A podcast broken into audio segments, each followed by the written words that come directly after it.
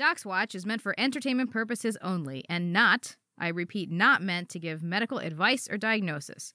Always consult your doctor and not your podcast host if you have a medical question, concern, or ailment.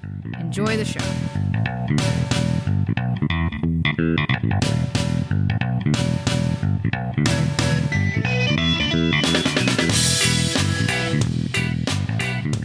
Welcome to Docs Watch, the show where real doctors tell you what's real, what's not, and what's maybe possible in your favorite movies and TV shows. I'm Dr. Jen. And I'm Dr. Deepa. In our inaugural episode, coming at you just in time for Valentine's Day, we talk about Iron Man's mechanical heart, which, as we learned, is not actually a heart. And we'll try to answer some of the questions raised by the Iron Man movies, like how would you do heart surgery in a cave? How does an arc reactor work? And what even is heavy metal poisoning? Enjoy! Okay, so let's go to rounds. Deepa, you went to MIT, so you probably know all of the physics. How does an arc reactor work? So here's the thing. You are correct. I did go to MIT, um, and I did technically take courses in physics, um, but I did end up looking up a lot of things that have to do with an arc reactor. So the first thing I will say is that an arc reactor is not a real thing. Um, but What? there's a couple of yeah, it's not real. Did you know that Iron Man is not real? Why did you Um, destroy all of my hopes and dreams? I'm sorry. That's what I'm here for. We aim to please. Um, so the the thing about the arc reactor is we get a couple of glimpses of it throughout the Iron Man series in a number of different ways. So there's like these scenes where they go and look at the arc reactor that powers like all of Stark Industries and it's like this big sort of donut shaped machine thing with a bluish glowing like thing inside it. Um and then I think it has to glow blue by like law in the MCU universe because that's how you know it's good. I guess so. But the Tesseract isn't the Tesseract also doesn't it also glow blue? But the Tesseract isn't necessarily just evil inherently, it's how you use it. I suppose. Okay. Evil things are lime green. Let's just be very clear. Yeah, that's true. Just across the board. Yep. Um so anyway, so it's like blue glowing and it's like in a sort of what we would call a torus shape, which is just a donut. Um and then you get the of course the mini arc reactor, which is what Tony Stark ends up having in his chest uh for the first for the first two Iron Man movies and then eventually gets taken out later. Um and then there is I guess those are the two main things. And then we see the like there's like uh various scenes that have blueprints, like designs for an arc reactor. So there's actually a few articles online from Gizmodo and other places that have looked into what theoretically this device is supposed to do. Um, and just looking at it, trying to figure out like what is the physics or the scientific sort of uh, function or process that it's going through. So the way it looks, having, you know, the donut shape and a light going through it, it looks most like some kind of fusion reactor, which is essentially a device that itself doesn't really exist in like a real form in the world, but is like a theoretical possibility that people have tried to make and have somewhat been successful in making in different places. But a fusion reactor is basically this device where you're trying to um, take charged particles, so certain elements that have a charge, and you use a magnetic field to spin them around in circles at really, really high speeds to basically get them to crash into each other. And when they crash into each other, they release energy. And then the idea is that, like, we could harness that energy to use it to power whatever it is we need to power. Is that um, like the Large Hadron Collider? But like we don't use that to make energy, we just use that to try to find other particles. Yeah, it's kind of yeah, it's basically like that. Um it's a it exactly. So the Large Hadron Collider is done for like to do experiments whereas a fusion reactor is like made to harness energy. Um one of the things that they were pointing out though is that so these types of reactors whenever you create energy in this way like it gets released as heat and so there's like nothing that's like cooling down the arc reactor that's powering all of stark industries and more importantly there's nothing that's cooling down this thing that is like in the middle of iron man's chest so there was a clip of uh Neil deGrasse Tyson talking about it at like this National Geographic something or other, where somebody asked him, "Is like, is an arc reactor possible?" And he was like, "It's only impossible because it would just melt everything around." So if it was working in that way, then it would like melt the container that it's in. It would obviously melt Tony Stark. Like there was just too much heat. Um, and there's nothing that's like cooling it down. So then the flip side of that is like, okay, so let's say it's not making heat and it's just making electricity directly. Um, one guy looked into it and kind of came up with an explanation because it uses uh palladium. There's like a scene in the first iron man where they're collecting palladium from like all these pieces of scrap weapons. Um and there is like a theoretical possibility that you could do cold fusion which is like this same thing where you're creating um, electricity but this way you're not you know releasing heat with it. That involves like complicated ways to transfer electrons between different types of palladium isotopes. And I read this like Gizmodo theoretical article like 15 times and I like barely understood it. but the bottom I also feel like you couldn't do any of this in a cave. It's not it's not you A definitely couldn't do it in a cave. These like so one of the things about the Large Hadron Collider and all of these sorts of things is like for these to work well, every sort of surface has to be really, really clean. There can't be like little pieces of dust and stuff everywhere because it can mess up your like whole reaction if there's like all these particles that you couldn't account for, you know, like in there. Yeah. And so everything has to be really clean. You could not, you definitely couldn't do it in a cave.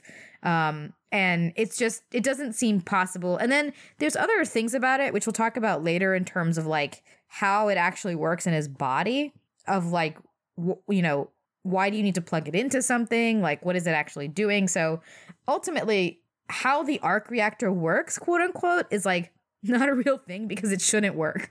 Like, there's no way that it would actually work. So basically, it's not possible.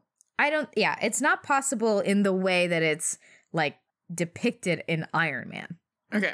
So yeah. let's take all of that MIT informed information that you just gave us. Yeah. And ignore it and ignore say that it is possible. It's possible. And ask the question why did Tony even need an arc reactor? So this is a little bit of a recap situation. Yeah. So we'll, I guess, focus mostly on the first Iron Man movie because that has like most of our information about the arc reactor. Yeah. The focus on the subsequent two aren't like arc reactor central. You yeah. know, like it's not centering the arc reactor because he already has one. Yeah. Um. So a lot of this is just arc reactor later stuff. on. Yeah. Yeah. I mean, Iron Man one stuff. Just yeah. I have arc reactor on the brain. okay. so basically, the in in Iron Man one, um, Tony wakes up in this cave after being okay, you saw this more, so you're gonna have to correct me because this is just like me trying to recall. But I think he was like at some kind of weapons demo, got essentially kidnapped, and then right. wakes up in a cave because terrorists want him to build weapons for them. Yeah, basically, like he he's in this like caravan of cars, and then there's these explosions. Like they blow up a bunch of the explosion, a bunch of the cars, and like he Tony Stark gets knocked out, and then he wakes up in the cave. But the best part about him waking up in the cave is he wakes up with an NG tube in. and it's like you know, I think they're trying to tell you like something has happened to Tony, but he's yeah. not dead. I think it's like a body horror thing that people like to do because yeah. it seems so like terrible to most people like. That, that have a tube in your nose. Yeah. But and doctors like, are actually like, yeah, that's he awesome. very like dramatically pulls it out, and I was like, wow, they've like decompressed his belly. What if they're giving him nutrition? So like he could have been out for God knows how long. I mean, he doesn't yeah, need a breathing tube or anything, him. but like they were feeding him, and I was like, good for them. I mean, you know, they did something right for him. So he like dramatically pulls out this NG tube, and then he rips his shirt open because he sees that there's this car battery right next to him and he sees you know, in the middle of his chest, this like magnety looking thing. Oh, that's right. Because in the explosion, he ended up getting hit by a bunch of shrapnel, and they put this thing in his chest, an electromagnet in his chest, powered by this car battery, to keep the shrapnel from reaching his heart. Yeah. Which is like the weirdest explanation of something. Well, it doesn't make any sense. Also, like, what kind of terrorists are you? Like, you wanted this guy specifically to build weapons, and yet you've somehow captured him in a way that makes it so that his chance of dying was essentially 99%, if not for this one other, like, surgeon that you have also captured. I mean, yeah, that's true. I, I, suppose the nutrition thing was probably a surgical consideration. Oh, yeah. Like by that doctor. It's definitely that doctor's idea. So what they the the explanation that so then this the doctor whose name escapes me, but he gives this explanation because I'm gonna Tony, look it up real quick while you're talking. Tony is like freaking out because he's like, "What is this thing in my chest? What's going on?" And um, he gives this explanation that he has, you know, seen this before from an explosion. There's all this shrapnel in the chest, and you know, Yinsen. The, Yinsen. Yeah there's this like risk of these tiny pieces of metal, you know, traveling throughout your body and destroying your organs. So he explains that what it seems like he did was do some kind of surgery where he did get like the big pieces of shrapnel out, but that there were still pieces in there that he either couldn't get to or couldn't necessarily see. And so his solution to that was to put in an electromagnet that suspends these tiny pieces of metal like in space and it's yeah. hooked up to a car battery to to power it which i feel like even if you were like okay i'm going to do surgery in this cave and my patient is not going to die of sepsis like even given that i don't think any surgeon would be like hmm, you know what I'm going to do to keep the shrapnel from, for some reason, reaching his heart because maybe it's in circulatory system. Um, I'm going to put an electromagnet in his chest. It seems like such a strange solution to this problem of having tiny pieces of metal in the chest. So, um, one of the things I was thinking about, so there's a couple of things. So the first, um, the first thing that you th- I see when I look at it is that he has essentially what I looks to me like a car cup holder, like in the middle of his sternum. right. You know, so right.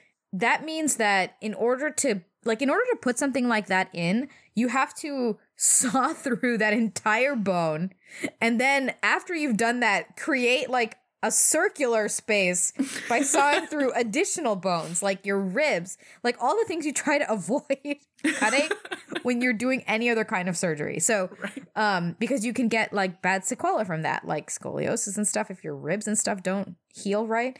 And so he has to make this huge incision to put this cup holder in to like make the shrapnel float in space, which itself doesn't make any sense. So, like thinking about what it is he's trying that he sees and is trying to avoid. It sounds like he saw the way he describes it. He says there was um the the shrapnel was heading towards your atrial septum. Right. And and he says earlier I think that uh like if he hadn't done this, Tony had about a week before he would the die. shrapnel pieces reached his quote unquote vital organs. Yeah. And I was like, why don't you just put like a filter or something in? Like you're so worried about it. Um Yeah, like if you're a cardiothoracic surgeon, seems like you would go there first before electromagnet. Yeah, before lecture, there's like a million things you could have done. Or like maybe just use the magnet to like pick the pieces up. Just open the heart up a little bit. Just put a magnet right over the piece will fly right up. Yeah. Um, but yeah, so he's like worried about the pieces being in the bloodstream, and so he's just trying to like freeze them in place. So I thought about the actual surgery that this would be. And so I came up with the following um sort of series of events. So okay. I think in the real world, this would probably be done by a combination of a trauma surgeon and a CV surgeon. Sure, because he was like in an explosion. Yeah. Yeah, and like assuming hypothetically, if you were in a, a tertiary medical care institute, he was in an explosion, gets wheeled in, basically to the trauma bay. Yeah. Starts and, there and then like they call CT surgery. And then the thing is like the obviously the shrapnel came from the outside and had to go into his body. So that means that to get into the bloodstream that it's like pierced all these parts of your vessels. So he's probably like high risk of bleeding everywhere. Right. So you need definitely so multiple you also surgeons. Need a vascular surgeon. Yeah, so you need like I think the trauma surgeons can do a lot of that stuff, but like yeah. So you need like a bunch of different surgeons to do this. So if the idea is that you the magnet is needed to keep these pieces of shrapnel suspended, then that magnet needs to like be in the room near Tony like from the start. Okay. And not fair. only that, like in the right spot. Like you so, Right. so somebody's like holding it and they have to know. yeah. You and know they what I have to have basically like a C arm, like a continuous X ray situation, so you can see like at what point do all the shrapnel pieces stop moving? yeah, when like you're are they the moving? So you spend I can see this taking easily 1 hour to figure out exactly where the magnet needs to yeah, be. because as a surgeon, you would be like, hopefully, I can put it somewhere where there's more real estate. Yeah. So then the next thing that needs to happen. So let's say they got the uh, magnet in the right place and all the pieces of metal are suspended. Yeah. Okay. So then what they would do is do a median sternotomy, which is um, how we do heart surgery, um, which is, you know, making a sawing through your breastbone or your sternum um, from top to bottom and then spreading it open to get to your heart. Um, and so like making a little window into your chest. Then the first thing, so one thing I wasn't sure if if it would be needed or not is if they needed to put him on cardiopulmonary bypass or not. Hmm. It seems like something that they probably could do on a beating heart because I would imagine that the shrapnel is mostly on the outside. right. Um, and like maybe like piercing the ventricle, you know, in certain places. Um, but he does describe shrapnel being on the inside of the heart, hashtag atrial septum. right. Um, and uh, so like if that is the case, they need to go into the heart, then you'd want to put somebody on the heart lung machine um, in order to make sure that like the body gets oxygen and the all that stuff. right. Like, if you were going to remove those pieces. Yeah. And while Yeah. you're like mucking around with the heart. Yeah. So the first step would be to decide that. So you definitely couldn't do this in a cave. No. Then you remove the shrapnel that you can see and get to. And then, like, I guess you would have to do like a bunch of imaging to figure out like what of the remaining pieces you can get out and what you can't. Yeah. Right. So, like, Yeah. a bunch of x rays from all angles. And then I feel like you should, he should have, like, you should take a lot of time to get out as much as you can Sure. because your solution is bananas.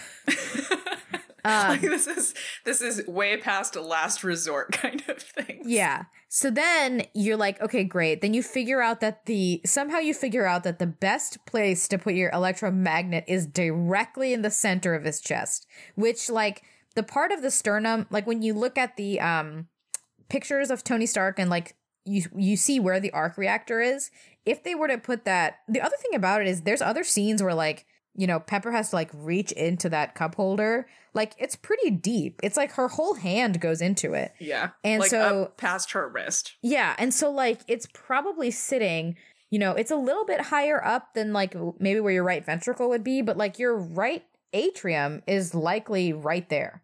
Um so the chances that it's compressing your heart are like pretty high. So they would have had to like move his whole heart over to make room for this thing. Sure, sure. So then you have to cut like another circular like you have to saw out a circle from the middle of the sternum Uh-huh. which means that you have to then attach like the the ribs that were attached to that part of the sternum like to the outside of the cup holder. And so you have this huge circle and then you have to put that in, somehow figure out a way to attach the ribs to the cup holder, put the magnet in like what you know, like we usually close sternums with like these big wires to like because they're your bones, you know, like to put your bones back together. So you have to close the bones above the cup holder, close the bone below, and then like figure out a way to like Cross se- your fingers and seal hope it. for the best. yeah, put the magnet in, hook it up to the car battery, and then like hope for the best. I so like through this I like that you thought through this process and now the only thing I can think about is the surgical team that ultimately removes the arc Yeah, reactor yeah, they take- from his chest. Gonna going to like, open him up and be like what the fuck is happening here? Why are the ribs glued to this cup? Like They're looking at each other like, oh my god, we're gonna have to rebuild are his glued- sternum. the ribs are glued to the cup. And so like so he has no so the thing is he should have an enormous scar. Like from basically the area, you know, like everybody can kind of feel like where their sternal notch is. It's that like little sort of V shape um, at the top of your breastbone. So there should be a scar yeah, between that goes your collarbones. Yeah, between your collarbones. So there should be a scar that goes from there to the bottom of like where your ribs are. It's the bottom of your sternum, and You're then telling maybe a me little bit below. that Yinsen couldn't just just cut a hole, Like drill a hole in the middle and of do all chest. of this from there. you know, I'm thinking no. I'm thinking though, if that's what he did, no wonder he couldn't get all those pieces of shrapnel out of there. That's also true. Yeah. But also, Yinsen is either like a ridiculously good or a ridiculously terrible surgeon. He's somehow both. I mean, he lives in a cave right now, so he's probably a really good surgeon that is hampered by his cave inhabitants Imagine what he could do had he had with a full like- OR team. yeah, like a suite. He would have. We would have never had the arc, mini arc reactor. Is ultimately what would have happened. Oh man. But then we would never have Iron Man. I mean, yeah, that's true. So anyway, the other thing is that the way he describes it, it doesn't seem to need to be plugged into anything on the inside, but it's still plugged into something. So we'll talk about that at the end. So um yeah, so the arc reactor, after all of that, is essentially just a fancy magnet that is keeping shrapnel suspended in his body so that it doesn't like go into his circulation and start killing his organs. Which also seems kind of unnecessary because I feel like, I mean, unless somehow the shrapnel is literally in arteries, Yeah. like, because most likely shrapnel is just in soft tissue.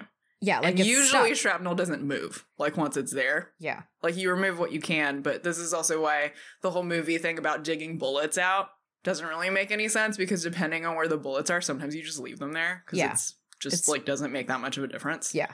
Um, so like unless somehow I guess it is in his arteries, I just I mean, he has to have seen it in the artery. Like that's the only reason also how did he see it in the arteries? How would you even know?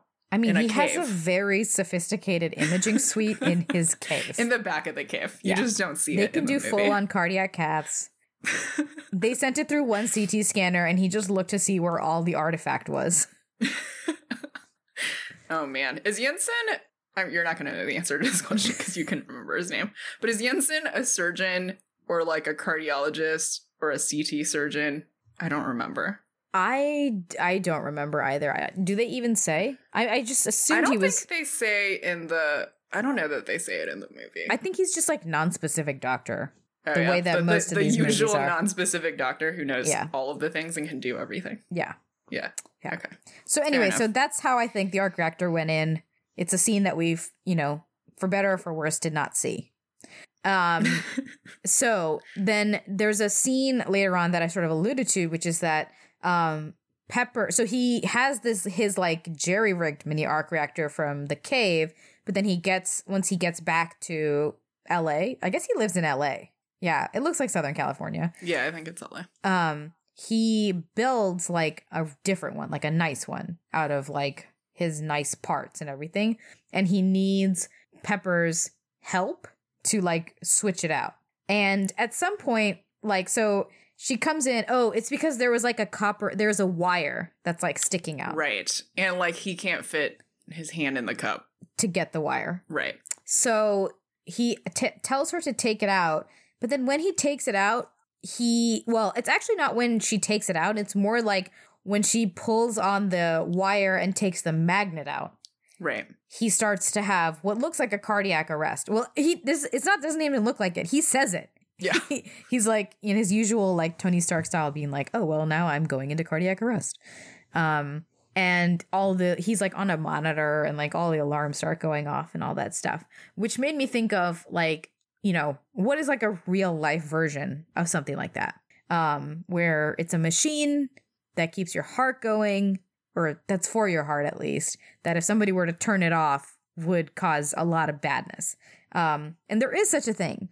This is where you say, yeah, that's so exciting. really? What is it? It's called a ventricular assist device, which is actually what I thought this the arc reactor was when I first Right. saw Iron Right. I, Man. re- I remember when we first discussed this, you were like, yeah, it's like a VAD, right? And I was like, no, remember the shrapnel thing. I did not remember the shrapnel thing to save my life.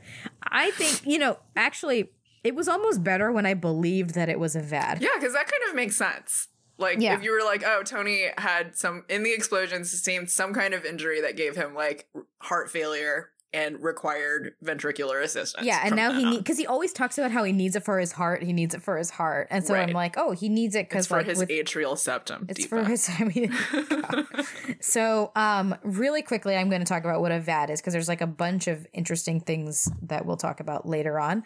But a ventricular assist device is something that's used in people who have essentially end stage heart failure for a number of reasons. Um, but basically the idea is that it's a machine that helps pump your blood so that your heart doesn't have to do all the work um, mainly because it can't. Um, and there's lots of different devices um, and we can put them in in kids that are like little babies and we can also put them in adults.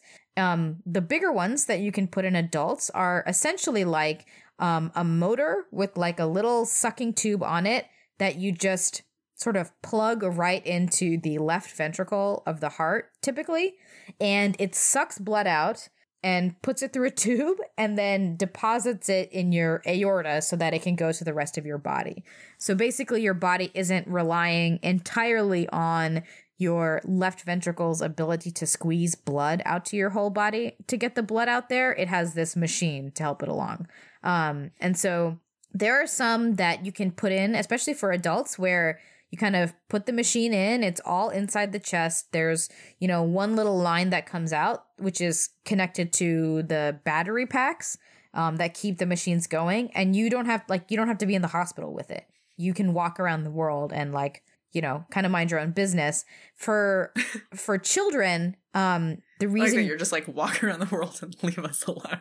leave us not leave us alone. But like, you know, you're like heart's like failing. Usually um you're putting it in a patient that you're listed that is listed or that you will be listing for a heart transplant. Um, because it's not necessarily something that you want to have forever, but in adults, there are some indications for having it as a what we call a destination therapy, where it's like you're not getting a heart transplant, but you have this device to kind of like help you be more comfortable because you're like dying from something else. Anyways, that's what VADs do. They're really cool. They're um they do have complications, of course, but um they're sort of if you want to think about people who are like bionic, like people with VADs are like definitely bionic.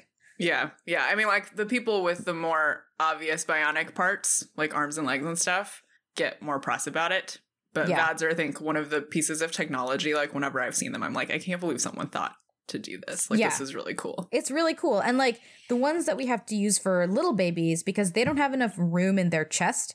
Um, for, for, a cup for holder. a cup holder. um, they don't have enough room in their chest for like. I think Tony is an adult man. they don't make any small enough for babies, um, and the mechanism would be challenging. Um, so in little babies, we use different device, which you have might have heard of, like in they've I think they've talked about it for sure on Grey's Anatomy, um, which is called a Berlin heart. But this is where you know you have one large sort of plastic tube that goes into the ventricle in the heart, sucks out blood um, to the outside of your body uh, onto this little sort of pulsating sucker device, um, a pump, and pushes it back into your aorta um, from a large tube that then goes back into your body. So for those kids, yeah. like there's this whole big machine that this is connected. You have to be in the hospital with this. You can't go home. Um, right. But there's a whole big machine, and you're you, you're hooked up to it, and you're waiting for your heart. Um, and you can like literally see the VAD pumping on the outside of the body. So, yeah, I feel like I feel like if people were to have heard of VADs, that's possibly the one that they're more likely to hear about because periodically it makes local news. Like yes, every once in a while, if there's a patient that has one, yeah. um, they'll just be in local news. Like yeah, I feel like the Berlin Heart, that name has somehow like made it around. I don't know. We don't have any perspective on that. Somebody tell us if you've heard of that. so yeah. So anyway, so we so we so unfortunately the arc reactor is not a VAD. No, it um, is for shrapnel. Contrary to what I have believed for when did that first one come out? Like 2006 or something? Like oh God, I don't know. More than 10 years. Um so really? so with all the shrapnel okay. that's there, the real thing Tony should be worried about is not having a cardiac arrest if the thing comes out, but like having a huge stroke. Yeah, and destroying his brain. Really genius brain. Yeah. So the idea is like there's these pieces of shrapnel that are in presumably his large arteries, like his aorta, and that the magnet needs to be there to hold them in place. But if the magnet is unhooked, then those pieces of shrapnel will just follow the blood. And the worst place that they could go is your brain, which is like the first place that they can go after leaving your heart, essentially. You mean they don't go to your atrial septum? That's not the worst problem. If they went to your atrial septum, you have bigger problems. I don't even know if you have bigger problems. I feel like if it got stuck in your atrial septum, like that's not the worst thing that could happen. Yeah, that's it's like one of those things that it's like, sure, you don't want metal stuck in your atrial septum if you could avoid it, but there are worse things. Yeah. So the thing that Tony should be worried about is one of those pieces of metal traveling up into his brain and giving him a stroke. Do you think um, he's on blood thinners? Definitely not. he doesn't take any medicine. He just oh, needs an true. arc reactor. He drinks smoothies and stuff. Yeah, like I he guess. got healthy after the cave situation. Oh my god. But so. yeah, so that's what he should be worried about. Okay. So, anyways, in terms of having this, you know, the arc reactor sits in a cup holder, which yep. is a large metal object. Um, and then at somewhere in there is a magnet, I presume. I think in the second, in the like new arc reactor, the one that he makes like when he gets out, I think he like he probably includes the magnet in the like in the whole rig somewhere. Right. Because you don't see it because Pepper takes the magnet out and doesn't put it back yeah, in. and and yeah, that's true. Yeah. Yeah. So well, um we thought about other things that can yeah, happen. it's either built in or for some reason it doesn't need it because magic. I don't remember what he says about it's it. Electromagnets, something yeah. something, plasma, I don't know. It glows blue, which means it's good. You know, the usual yeah. things. Yeah. So, yeah. we thought about what it would be like to have different types of metals just like sitting in your body. Yeah. And this becomes a problem in the later Iron Man movies because it's one of the reasons why Pepper's really urging him to get it removed is because he starts getting oh, yeah. they he say starts, palladium poisoning. He gets like um, really gross and veiny. Yeah, which isn't really what would happen, but that's what we're going to talk about. Yeah. So so one, palladium poisoning isn't really a thing because palladium is pretty inert so like as far as I could tell when I did my lit search, I like there there's like no cases of, of palladium, palladium toxicity. Okay. And there's no there's no like I don't even know that there are compounds necessarily that are particularly poisonous like when you're with exposed palladium. to palladium. Yeah. Okay. So in the same Gizmodo article that um, kind of talked about the arc reactor, towards the end he mentions that possibly what they're referring to is poisoning from palladium decay because that's one of the ways that the arc reactor Could like how it functions. Yeah. Um, and palladium decay results in rhodium and silver, and in theory, those things could poison you.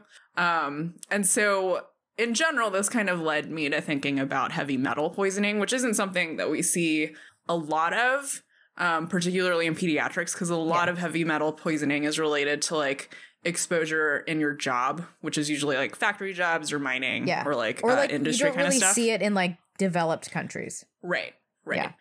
Yeah. Um, so I'm going to get to rhodium and silver, but they're actually less interesting than some of the other, other heavy metal poisonings that I kind of want to talk about. So, in general, not all heavy metals are bad. Like, you do need small amounts of heavy metals yes. to function, particularly things like zinc and selenium and copper and iron. Like, those things are iron, actually like essential. with a capital I. Yes. Iron is very good for you. yes. It is I good to be an Iron Man. oh my that's terrible. No, I should have that? anticipated that you would do that in this section, but I didn't. There's a reason he's me. not called Selenium Man. Let's just put it that way. Possibly because nobody would know how to say that. I guess. Probably. Zinc Man? Zinc Man? Copper Man? Copper Man could have maybe taken off. I don't know.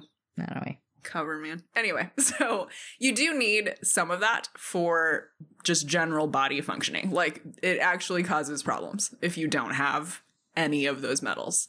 Um, it's more when you accumulate them in larger concentrations, generally over a, long period of time, that it can cause poisoning or toxicity. Yeah. Um, and the most common ones that people will see, like that humans are exposed to, are lead, mercury, arsenic, and cadmium. Um, and for pediatrics, lead is kind of the most common thing because. Yeah uh, for kids, they're particularly susceptible to lead poisoning, which can affect their development. And lead is pretty common in like house paint from older houses and older buildings. Um, and then also like if you're an adult and you work in home renovations or auto repair and stuff like that.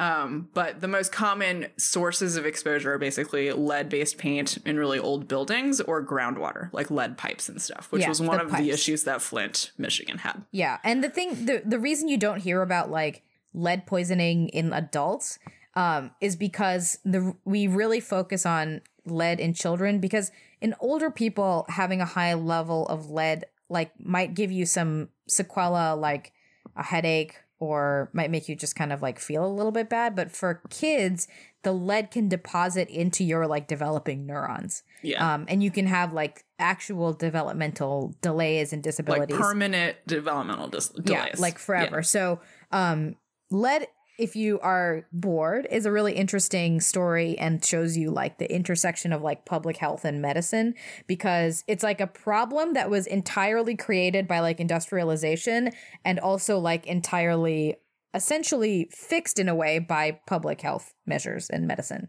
So, Yeah. It's Yeah, cool. Mercury has actually a pretty similar story. So those two metals, if you were curious about like uh, medical history and public health kind of stuff, are pretty interesting stories. But Yeah. Mercury is the other thing that like we don't see as well. Okay, what one more thing about lead. So like in kids, because it's so important to monitor, like if they're being exposed to it, because you want to intervene as early as possible. Lead screening is actually routine in like pediatrician's office. Just like when you go to your pediatrician at certain milestones, one of the things that we do is take blood and screen for lead. yeah, like no matter where you live, essentially. Yeah, that's like get- a national, just like guideline Yeah. for pediatricians. Um, so mercury is the next, probably next most common thing that people think about in terms of heavy metal poisoning. And the most common source of mercury exposure is still like industrial stuff. But the thing that you hear the most about is is people eating it because it's in fish. People eating thermometers. I haven't heard of people eating thermometers recently because they don't really make mercury, thermometers, anymore. It's such a like old thing to think about. Mercury well, I remember thermometers. when we were learning about mercury poisoning. I don't remember who I was talking to. It might have been one of the toxicology like lecturers that came in. They were talking about how when they were younger, they used to break them open and like roll the mercury around in their hands because it is liquid at room temperature. Yeah. So it's like really cool because it's like a liquid metal. yeah, no, I did that at home. What? Like, like we had a thermometer, like we had a mercury thermometer, and it broke. And my dad was like, "Well, let's just look at this fun thing now because it's quicksilver, and it Yeah. like balls up, and it's a really like it's cool." But I was like, "Are you? Can you just handle Are mercury with you allowed hands?" to do that? The answer is no. Don't do that. People do not do I this. definitely did it. Because the other thing about that is like you can't see it, but at room temperature when it is liquid, it is also giving off mercury fumes and you're Yeah. inhaling those things. Yeah. So like not only are you absorbing it through your skin, but you're also inhaling a lot of fumes, which is not great. I mean, the amount Um, that's in a thermometer is probably not too bad, but I don't recommend doing it. Yeah, I don't I don't know how much is in a thermometer, so I don't want to comment. I want to say any mercury is probably bad. There's a lot of interesting Like- videos on YouTube of people playing with mercury. And mercury, I'm I'm pretty sure is one of the heavy metals that you do not need.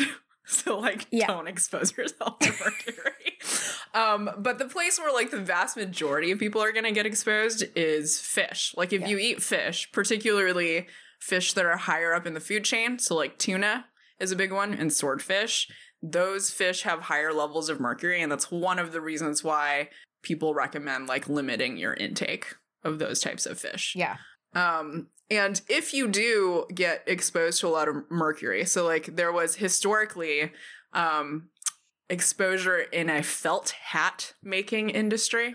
Right. I don't know what they use Oh, mercury yeah. for in in felt hat making. I didn't dig that deep, Yeah. but it but it resulted in basically memory loss, um, excessive shyness, okay. abnormal excitability, and insomnia, and they called it Mad Hatter syndrome Okay. because it like affects with your concentration and your emotional control. So Sounds like people right. were very labile. Um, and then it basically just does a lot of bad things to your nerves. So you end up having like motor control issues and things like that. yeah. It's no bueno. There's It is not certain um like certain diets that people go on.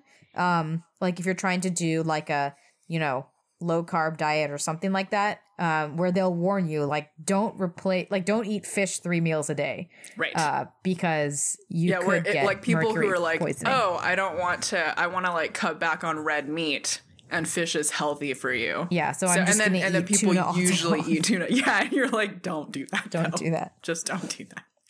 Um so the other two are arsenic and cadmium. So arsenic is mostly like mostly people get exposed through groundwater contamination. Yeah.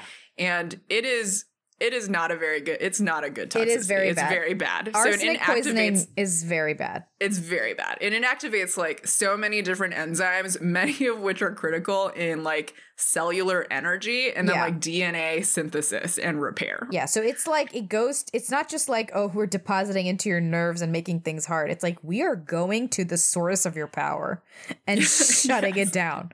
and you will have no i mean and it's not like you'll have no energy in terms of fatigue it's like you'll have no energy and your cells don't work anymore. And you won't be able to breathe and you'll Or just anything. everything will start breaking down. It will be bad.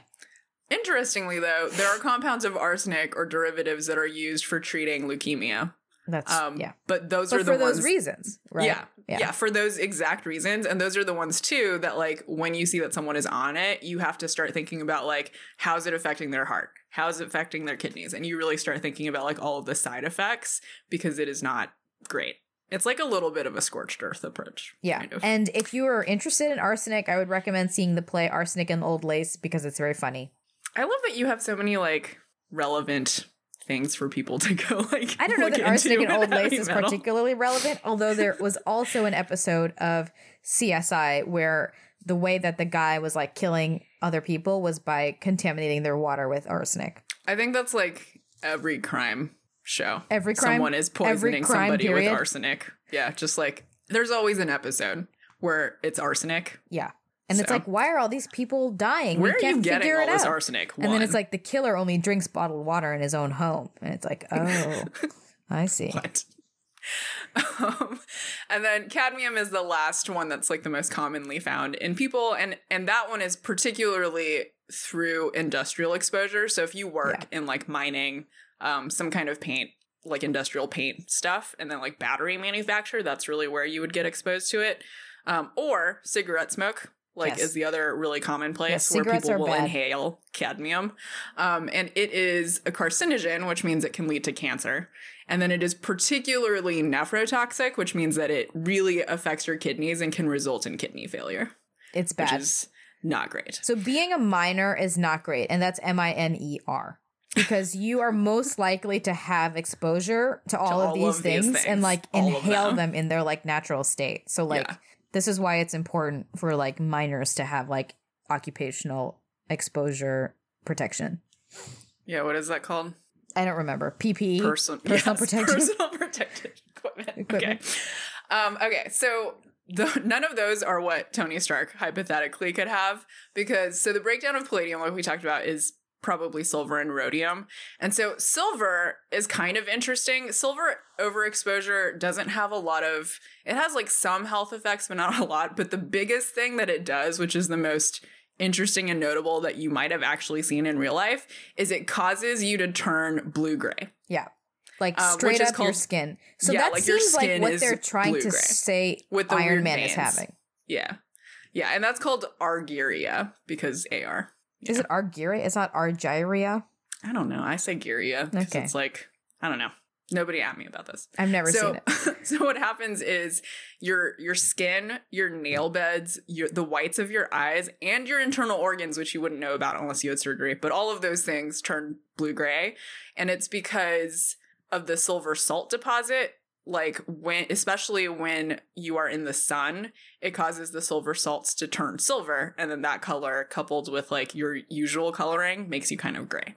Yeah. Um, the place where we see this, because this is actually something that I've seen, particularly in adults who like visit the hospital, and invariably they all take colloidal silver, which is something that you might have seen in like probably the alternative medicine section of uh, grocery stores, and it's marketed as like a dietary supplement for immune system stuff, like helping you fight infections. And a lot of yes, and a lot of um I I so when I was in medical school in Kentucky um, the use of silver as like an antibiotic was like a known thing that you would ask Oh, about, right. especially for people that live in like more rural places, because that Hmm. was like a thing. And like the stories that you hear of like people getting, you know, bad silver like poisoning or whatever from using colloidal silver are usually people over the age of about 60. Um, Mhm. And so when they were younger, it was like normal to use silver as an antibiotic. Right. And it's like a it's kind of like a folk medicine thing. Yeah. Like it's rooted in history, but it's also been co-opted a bit by like alternative medicine Yes. stuff as like something to recommend. Um and there's no like the general medical community does not recommend colloidal silver for anything because there's no evidence that it actually helps and then it also interacts with like several antibiotics and thyroid medication and obviously can turn you blue gray so it's like don't do that um, the other thing about the argyria that's kind of interesting is even if you stop taking colloidal silver you will Yes, stay blue gray You'll stay blue gray. that's yeah. permanent now. Like you cannot make that go away. Um, there's I think people have done some studies where they like take a survey of a lot of people who take silver, and the the only kind of consistent uh systemic kind of symptoms that they've found are GI distress, so like nausea, vomiting kind of stuff, and then maybe worsening night vision because the silver does deposit in your eyes and that can affect the Your lens vision. and stuff in your vision. All right. Um, but otherwise, like there's no I couldn't really find any like consistent reports of silver toxicity resulting in like multi-organ failure or like anything like that. yeah. Um, and then rhodium is there's basically like no information about rhodium toxicity. It's similarly to palladium, it's like an inert metal. So it's actually pretty harmless in its elemental form. Yeah. Um, there have been some studies in animals, and it seems like they, it might produce respiratory symptoms and maybe some like central nervous system uh, symptoms, but there haven't really been any cases, at least that I could find, of rhodium toxicity in people. Um, if you were to be exposed to it, it would also be kind of like industrial, like it's it's used in the production of fiberglass. And then it's also used as a catalytic converter. So, like for exhaust emission control, it's used to convert some of the more harmful uh, Oh, right. exhaust elements into less harmful things. So rhodium sounds great. yeah. The uh, general treatment for any kind of heavy metal poisoning is is pretty similar. It's like one, stop exposing yourself to the metal. Take your hand out of the vat of mercury. Yes. Yep. Stop playing with thermometer mer- mercury. Stop breathing the mercury. Yep. Um, Even though it looks cool, it's shiny Yeah, and it's even liquid. though it's probably really fun to play with. Like I've seen video, you can see on YouTube there are videos of people, like old videos of people playing with mercury, and yeah. it looks fun. It but just looks cool. live vicariously through them. Don't go do this yourself. Do not do it. Um, so it's don't expose yourself anymore. Eliminate whatever metal is circulating. So usually that means like trying to flush it out of your system through what we call diuresis, which is making you pee a lot yeah. and then And drink a lot. inactivating yeah inactivating uh whatever metal is bioavailable and so usually you do that through what are called chelating agents which basically are are chemicals that bind to the metal that then allow it to be like peed out Yeah. excreted somehow um and then you just provide a lot of symptomatic support for whatever else like whatever symptoms people have but the problem with chelating agents is that they tend to be pretty toxic to your liver and your kidneys Yeah. So you And gotta then- watch it. Yeah. And then um and then like coupled with the fact that you're trying to diurese them, so you're trying to make them pee a lot, you're also putting a lot of strain on the kidney. But um and then the other big thing is that chelating agents cause a lot of oxidative stress. So what that means is like the production through all of the chemical reactions that the chelating agent is doing, it causes free radicals, which are just like uh chemicals with a reactive oxygen group Yeah. on them. And they just damage And your cells. They just damage cells and disrupt cell signaling. And like, this is why everybody talks about eating antioxidants, so like blueberries and stuff like that, is to counteract oxidative stress, which is kind of like a normal process that your body undergoes, but you don't want to accelerate it and you don't want like a lot of it because it's not great for your cells. Um, with the caveat for the heavy metal poisoning treatments that cadmium toxicity actually doesn't have any kind of solution right now. Like there's nothing that works.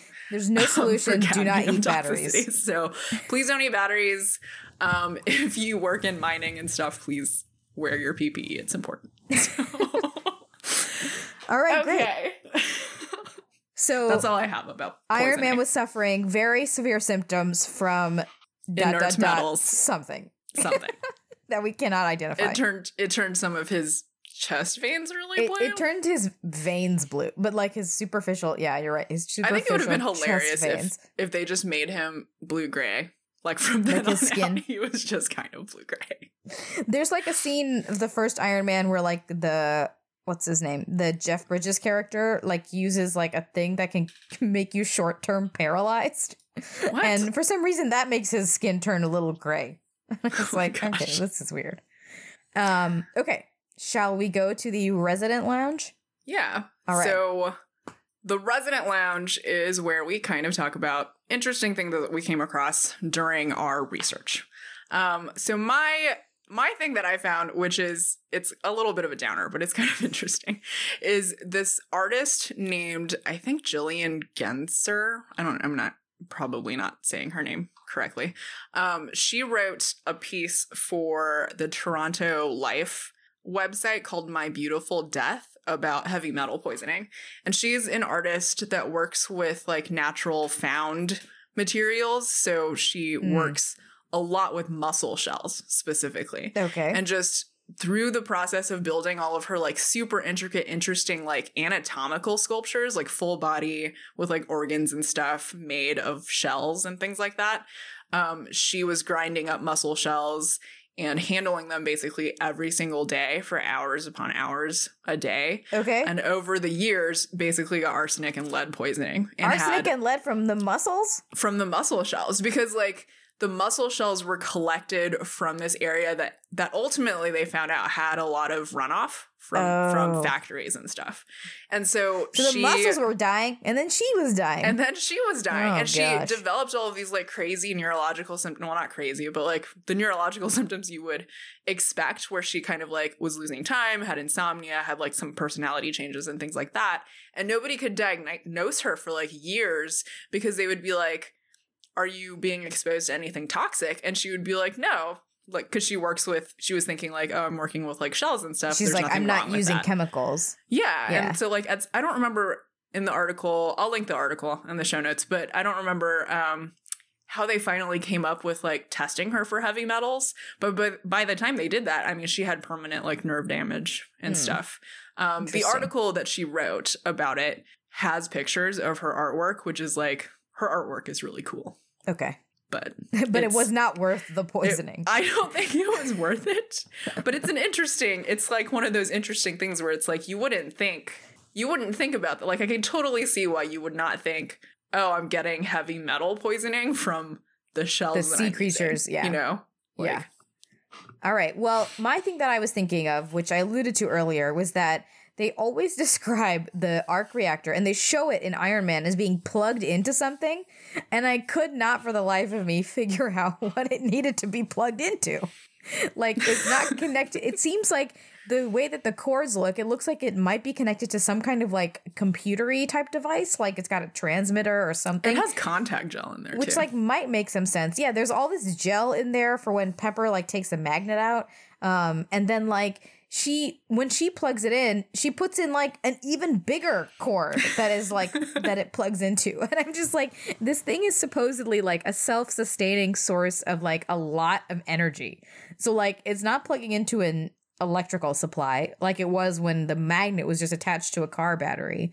Um, Yeah. It's not plugged. It doesn't seem to like. The only other thing is like, it, is it to plug into the suit? But that's not the case either because like yeah, because the plug runs it goes into his body. So that didn't make a lot of sense. it plugs into all of the liquid cooling that got installed that you can't see. Okay, don't even.